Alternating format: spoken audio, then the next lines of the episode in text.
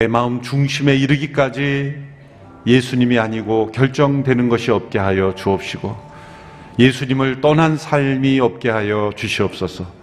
한순간도 주님을 떠나서는 아무것도 할 수 없는 저희들임을 고백합니다. 주님 내 안에 주님으로 온전히 계셔 주시옵소서 오늘의 교회가 주님이 온전히 거하시는 교회가 되기 원하며 주님이 다스리시는 교회가 되기를 원합니다. 이 나라 민족의 주님의 통치하심이 회복되기를 원합니다. 이번 성탄에는 우리 모두에게 우리 한국 교회 이 나라 민족의 참된 주님 오심이 나타나는 귀한 시간이 되기를 원합니다. 합심하여 함께 기도하며 나가겠습니다. 살아계신 주님, 역사하시는 주님, 우리의 삶 속에 찾아오셔서 구세주가 되어 주시며 주님이 되어 주심을 감사합니다. 우리의 삶의 입술의 고백만이 아니라 우리의 마음속 깊은 중심 속에 주님을 향한 사랑, 주님을 주님으로 모시는 참된 믿음의 고백과 삶이 있게 되기를 원합니다. 그리스도께서 내 안에 내가 그리스도 안에 거하는 삶의 비밀과 능력과 축복을 누리게 되기를 간절히 원합니다. 이 교회 가운데 주님이 온전히 주님 되시며 이 교회의 모든 성도들을 다스려 주시며 한 영혼도 빠짐없이 주님 모시며 살아가는 인생이 되기를 간절히 원합니다. 한국 교회 안에 주님의 영광을 가리우는 모든 것들 회개하며 주님 앞에 다시 돌이켜 나가게 되기를 원합니다. 하나님께서 기름 부어 세워 주시고 축복하시고 인도하신 그 하나님의 놀라우신 은혜를 잃어버리는 교회 되지 아니하도록 주님 붙잡아 주시고 새롭게 하여 주시옵소서. 이 나라 민족 위에 하나님의 은혜를 부어 주셨습니다. 크신 축복을 부어 주셨습니다. 그 은혜 속에 타락하지 아니하고 방황하지 아니하고 하나님을 배반하지 아니하고 주의 은혜와 축복을 온 세상과 나누기에 합당한 한국 교회 되도록 축복하여 주시고 이 나라 민족이 되게 하여 주시옵소서. 살아계신 하나님 한 해를 보내며 주님 모심을 기다리고 환영하며 그리고 기뻐하는 우리 모두가 되기를 원합니다.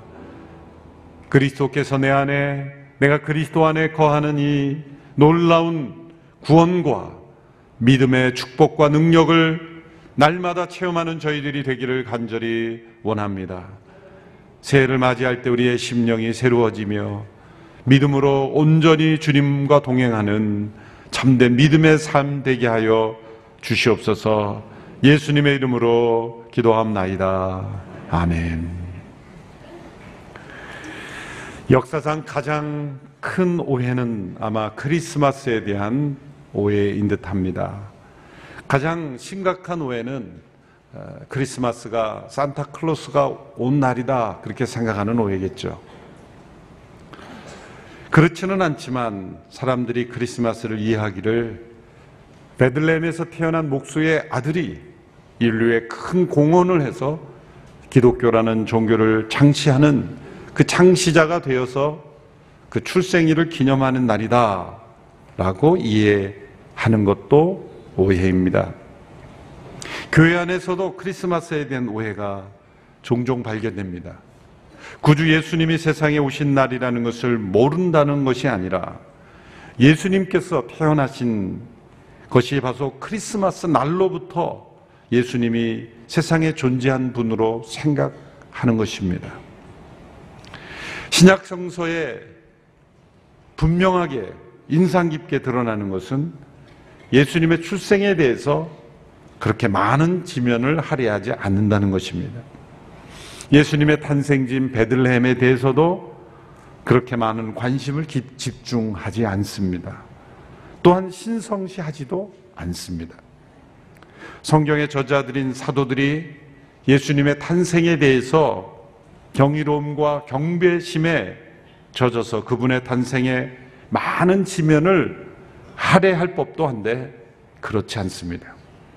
사복음서를 객관적인 시각으로 읽어보면 우리가 생각하는 익숙한 장면들 속에 가려져서 너무나 분명한 진리를 우리가 발견하지 못할 때가 있습니다.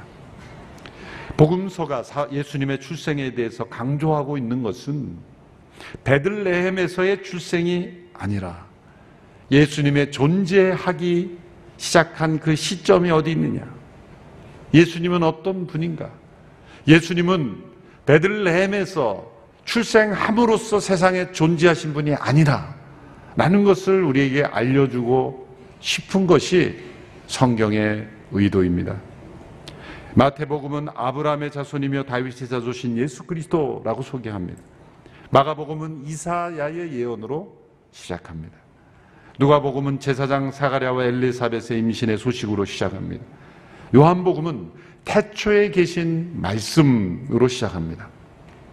그 말씀이 성육신 하신 분이 예수님이시다. 태초에 말씀에 계시니라. 그래서 동사가 중요해요.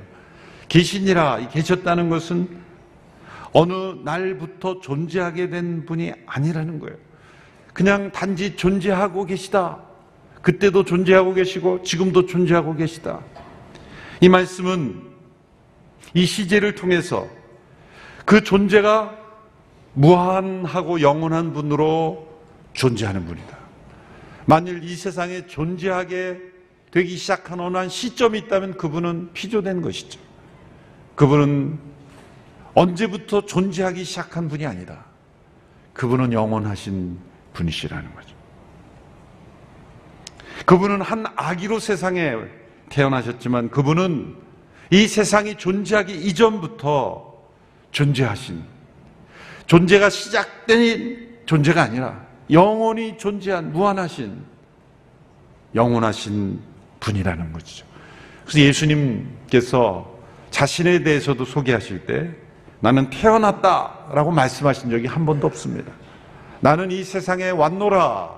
세상에 보내심을 받았다. 그런 표현을 쓰셨죠.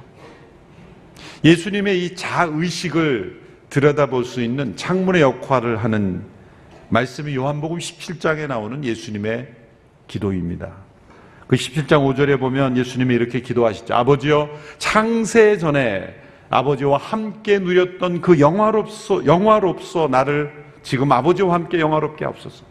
창세 전에 아버지와 함께 나누었던 영화로움. 이것은 무엇입니까?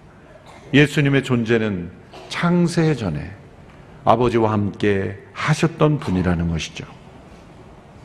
요한복음 8장 56절에 보면 예수님께서 이런 말씀을 유대인들에게 하십니다. 8장 56절에 보시면 너희 조상 아브라함은 내 나를 보리라고 기대하며 기뻐하다가 마침내 보고 기뻐했다. 자, 이 말씀을 예수님이 하신 거예요. 아브라함이라고 하면 이스라엘 민족의 조상 아니에요.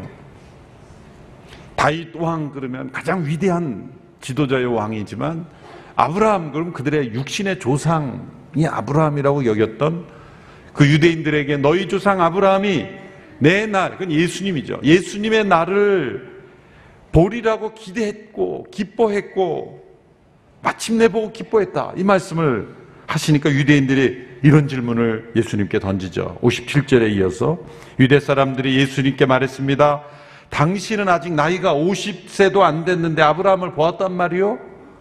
뭐 지극히 상식적인 질문이죠. 예수, 이 아브라함의 때와 지금 예수님의 때는 지금 수많은 시간이 흘렀는데 예수님이 너희 조상 아브라함이 나의 날을 보려고 기대하고 기다렸고 기뻐했다. 그러니 유대인들은 그냥 순간적으로 이런 대답이 나온 거예요. 아니, 당신의 나이가 50세도 안 됐는데 아브라함을 보았단 말이요? 여기서 우리가 흥미로운 사실 하나를 발견하죠. 이 시점이 예수님의 나이가 언제였습니까? 30대 초반이에요. 그런데 유대인들은 예수님을 뭐라고 표현했어요? 당신의 나이가 50도 안 됐는데, 그러니까 왜 기준을 50세로 봅니까? 예수님이 늙어 보이셨다는 거예요. 상식적으로 말하자면 예수님이 30이 안 됐는데 조금 더 본다고 해도 당신의 나이가 40이 안 됐는데 그렇게 해야 이게 뭔가 맞는 것 같죠? 근데 50이라 그랬을까요? 예수님이 고생을 많이 하셔서 늙어 보이신 거예요. 그러니까 적어도 10년을 늙어 보이신 거예요. 그 여러분 삶에 지쳐서 좀 나이 들어 보인다고 절망하지 마세요. 예수님도 나이 들어 보이셨어요. 10년 정도 늙게 본다고 여러분 너무 좌절하거나 그렇게 힘들어 하지 마세요. 누군가 나를 나이 들어 보인다 그러면 예수님도 그러셨는데 예수님 닮게 사는 거예요. 그게.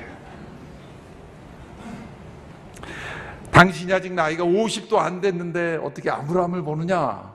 이게 바보 같은 질문 같지만 지극히 상식적인 대답이죠. 예수님의 이 말씀을 예수님의 정체를 모르니 당연히 그렇게 말하죠. 예수님의 대답이 중요합니다. 요한복음 8장 58절의 말씀을 우리 같이 읽어보겠습니다. 시작. 예수께서 대답하셨습니다. 내가 진실로 진실로 너희에게 말한다. 나는 아브라함이 태어나기 전부터 있었다.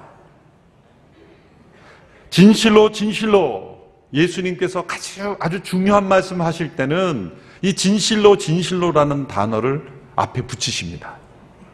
이 진실로라는 단어는 원어로 아멘이에요. 우리가 예수님의 이름으로 기도합니다. 아멘 할 때는 이 원래 이 단어 진실로 그렇게 될지어다 그런 뜻이죠. 아멘, 아멘. 예수님이 말씀 앞에 그 말씀을 하시면 진짜 중요한 말씀이 나오는 거예요. 귀 기울여 들어야 될 말, 아멘, 아멘 하시면서 나는 아브라함이 태어나기 전부터 있었다. 유대인들이 이 말에 흥분해요. 그래서 예수님을 돌로 치려하는 장면이 나옵니다.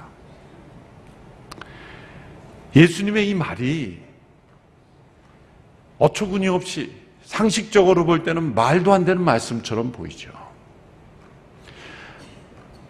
만일 누군가 여러분의 손자가 할아버지에게 나는 할아버지가 태어나기 전부터 있었습니다. 말하면 이놈 봐라. 농담이 아니라 진심으로 아멘, 아멘 그러고 말하면 얘야 병원에 좀 데려가 봐야 되겠다. 그러지 않을까요? 그리고 나중에 장송에서 할아버지 그때 제가 실언했습니다. 뭐 그렇게 말하면 뭔가 이해가 될 텐데 예수님은 시종일관 시종일관 예수님의 말씀의 앞과 뒤는 서로 어긋나는 것이 없으세요. 예수님의 이 자기 주장, 예수님의 선언, 예수님의 자신에 대한 이 표현 한마디 한마디는 일관성이 있습니다.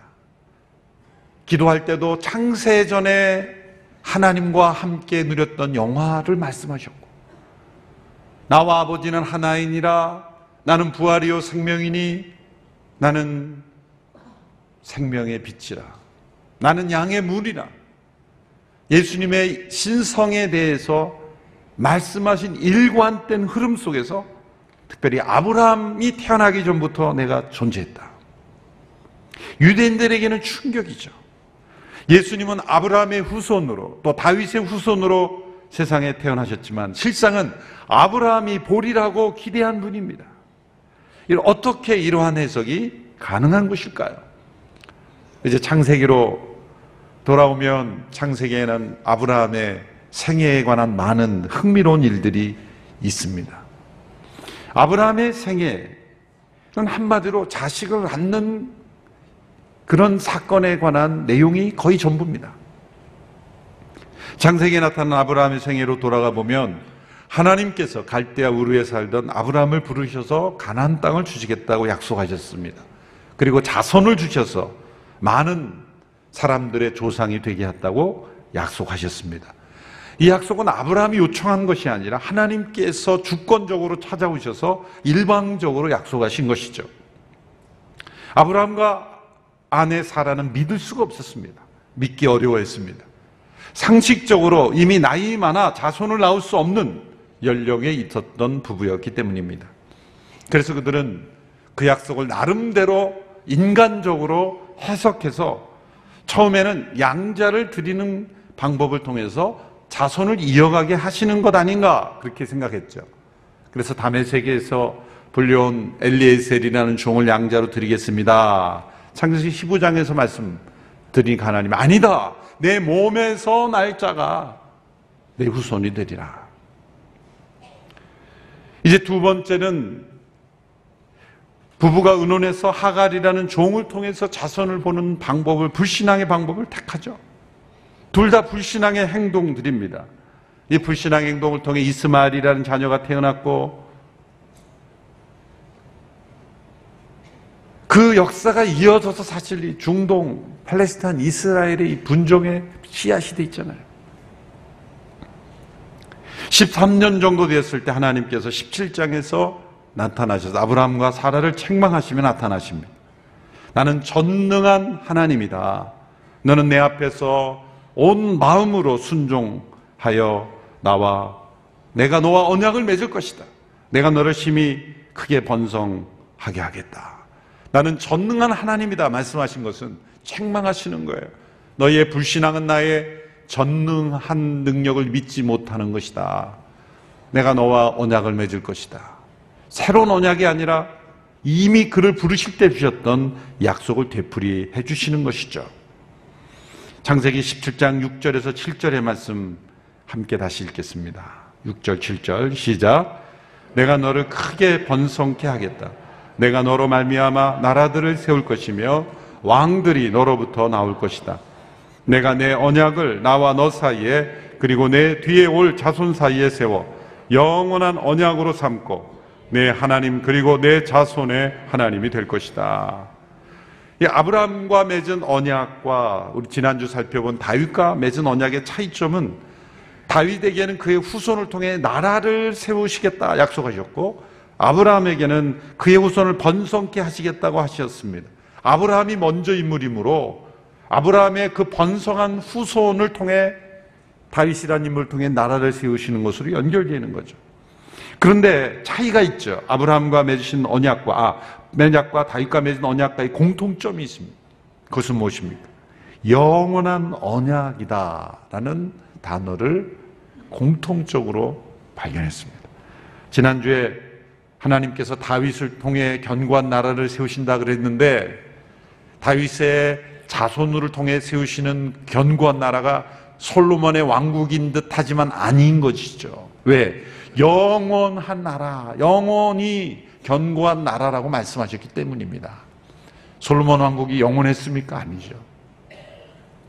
그 영원한 나라는 바로 다윗의 후손으로 오신 예수님을 통한 하나님의 나라의 견고함을 의미 하였던 것처럼 오늘 아브라함에게 주신 이 약속도 너에게 자손을 주고 그 자손과 영원한 언약을 맺을 것이다. 아브라함의 자손은 이삭이죠. 그런데 그 이삭인 듯 하지만 아브라함의 후손으로 오시는 예수님을 통해 이루어지는 영원한 언약이다. 이 영원한 언약이 다윗에게도 말씀하셨고 아브라함에게도 말씀하셨고 예수님의 육신의 조상들에게 하나님은 언제나 약속하실 때 영원한 언약이라는 공통적인 말씀을 반복하셨다는 거예요. 왜 영원함을 계속 말씀하실까요?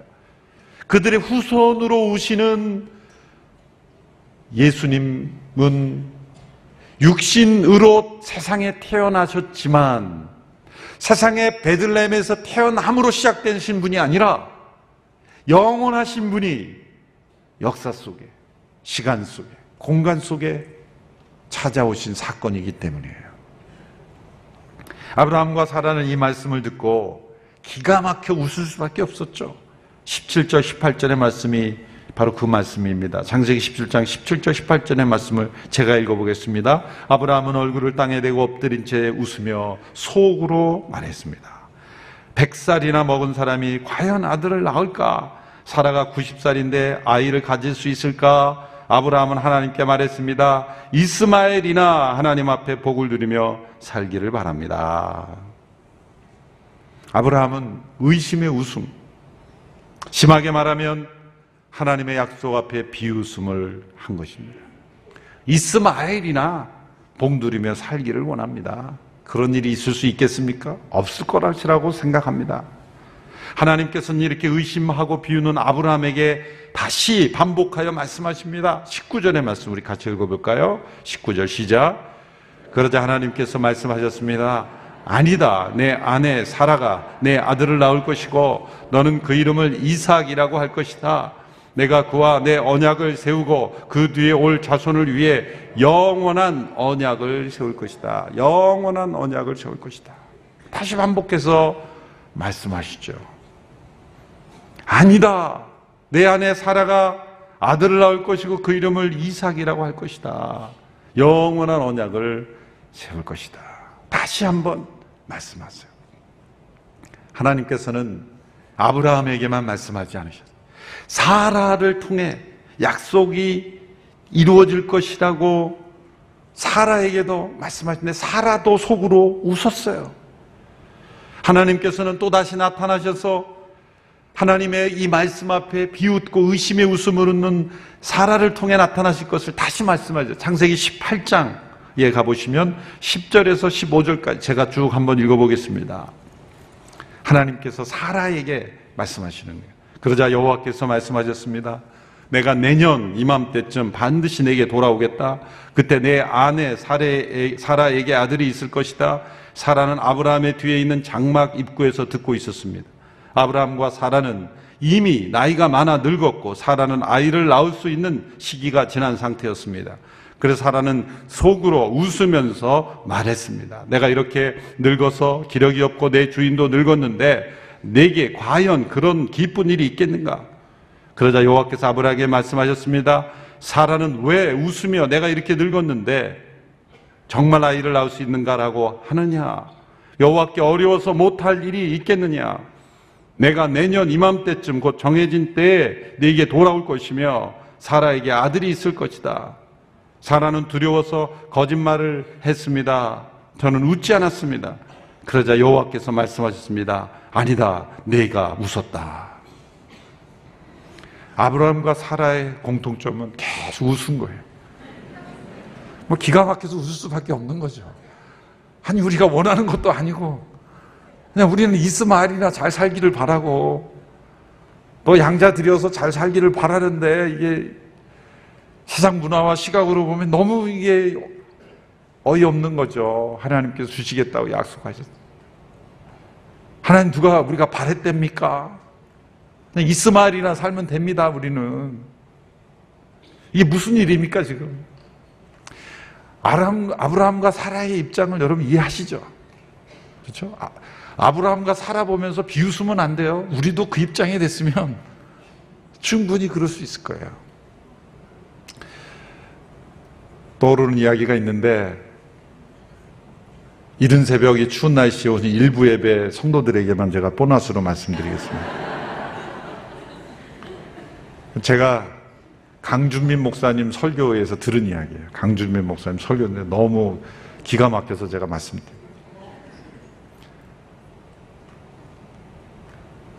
며느리가 애가 없어서 목사님께 기도를 받으러 간 거예요. 근데 그 시어머니도 그렇게 나이가 많은 분은 아니에요. 그런데 며느리가 믿음이 없어요. 목사님이 생명을 주실지어다, 주실지다 그러는데 며느리는 뭐 믿음이 없으니까 그냥 시어머니가 아멘, 아멘 계속. 나중에 보니까 시어머니가 아이를 가진 거예요.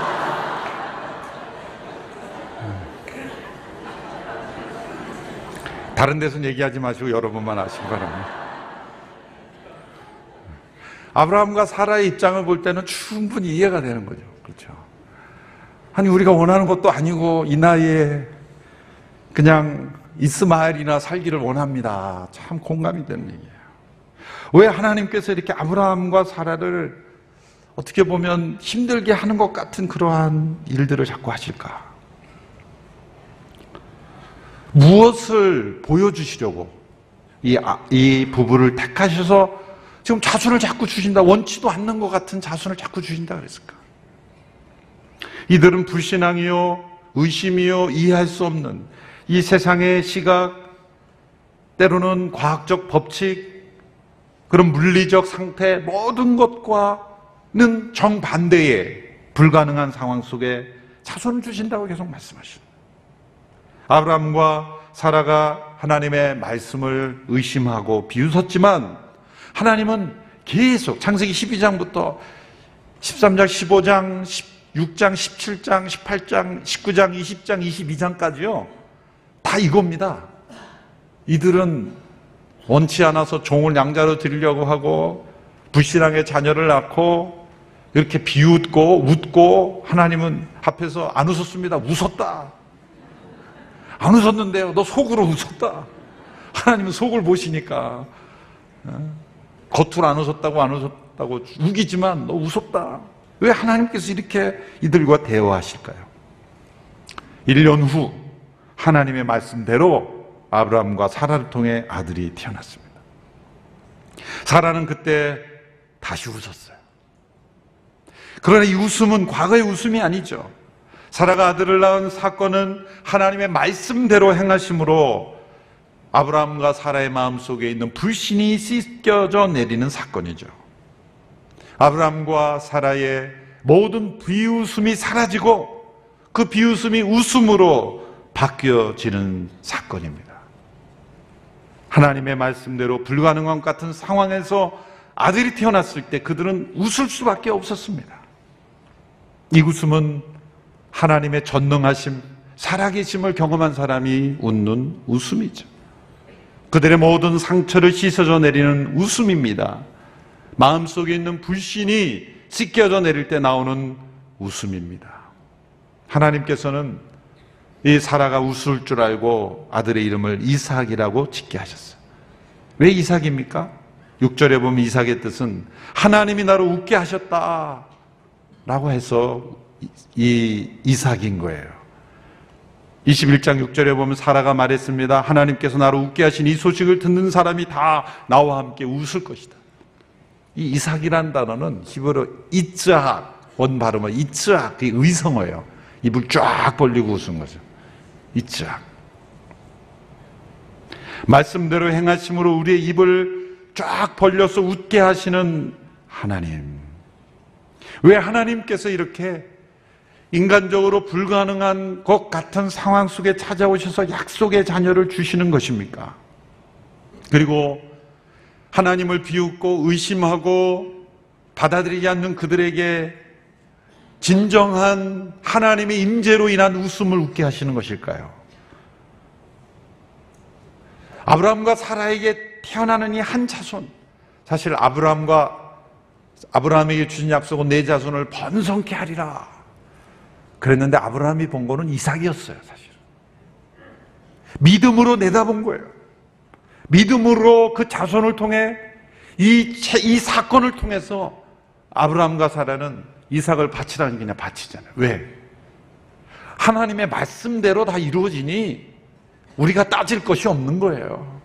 22장의 모리아산에 헌신이 가능한 것은 20장의 말씀대로 하나님께서 이루신 12장부터 20장까지 그들의 불신 속에 의심 속에 비웃음 속에 있었지만 하나님의 말씀은 그 약속대로 이루어진다는 것을 체험했기 때문에 순종이 가능한 거죠.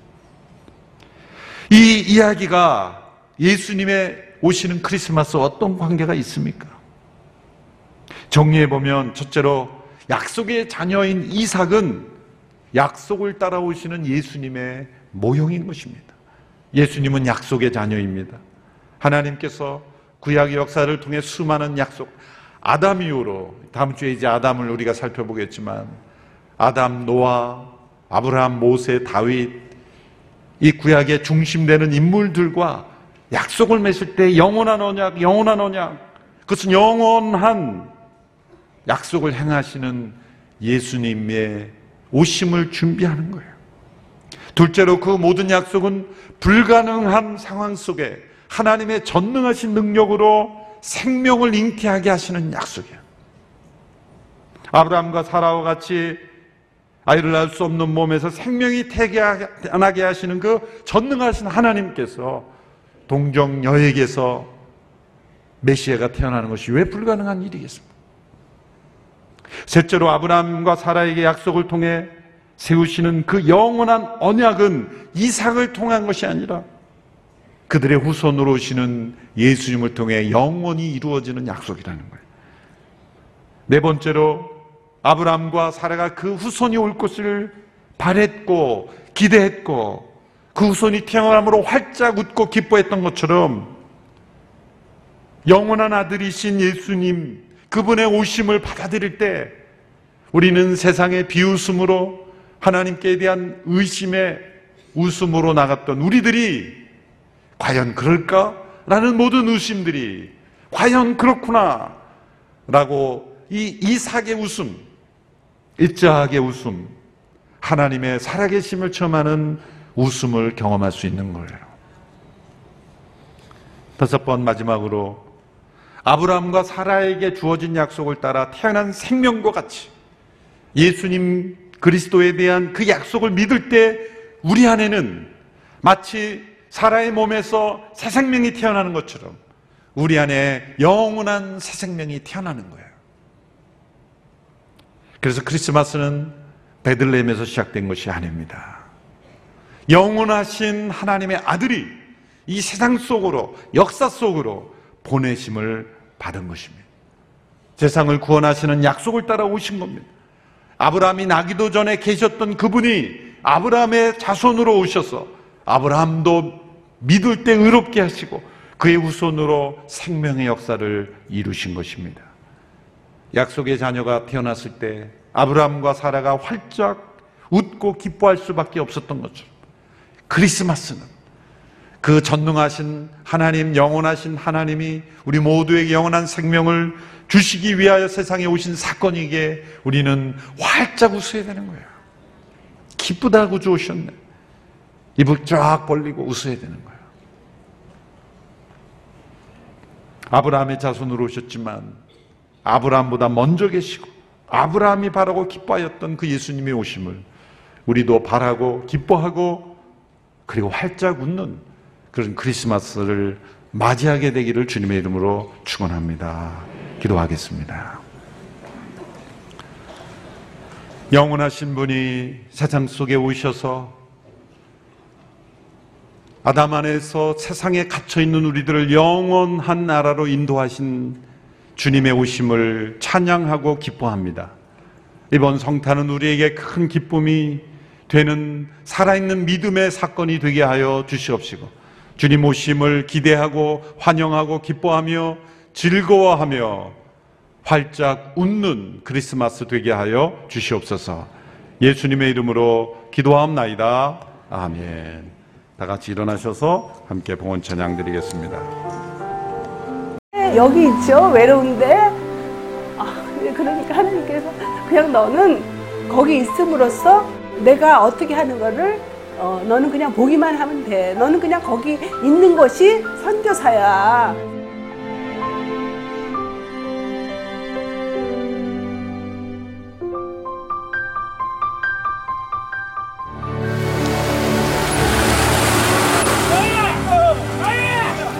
육개월을 그냥 손꼽아 기다리면서 이 산골까지 올까 했는데 드림 컴츄르다. 네, 정말 좋았어요.